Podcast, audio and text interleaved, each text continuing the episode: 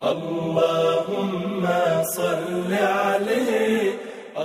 أدب زيارة الرسول صلى الله عليه وسلم. صلوات الله عليه. ننتقل الآن إلى الحديث عن الأدب الذي يجب على المؤمن أن يتحلى به قبل زيارته صلى الله عليه وسلم.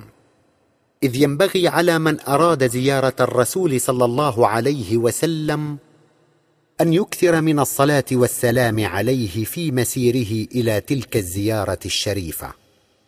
فإذا لاح له حرم المدينة المنورة وبدت له أشجارها أكثر من الصلاة والسلام على رسول الله.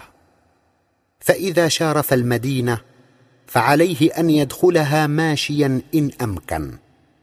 ثم يغتسل ويتنظف ويلبس أحسن الثياب ويتطيب ظاهرا. حتى إذا بلغ المسجد النبوي فعل ما يفعله المرء حين يريد الدخول على العظماء. فوقف قليلا كالمستأذن. وعند دخوله المسجد النبوي الشريف يقصد الروضة المطهرة.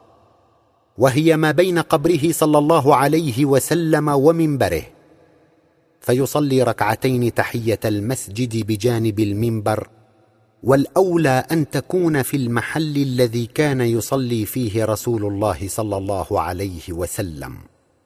ثم يدعو بما يشاء معدا نفسه للمثول بين يدي رسول الله صلى الله عليه وسلم إعدادا باطنا ثم ينهض للزيارة.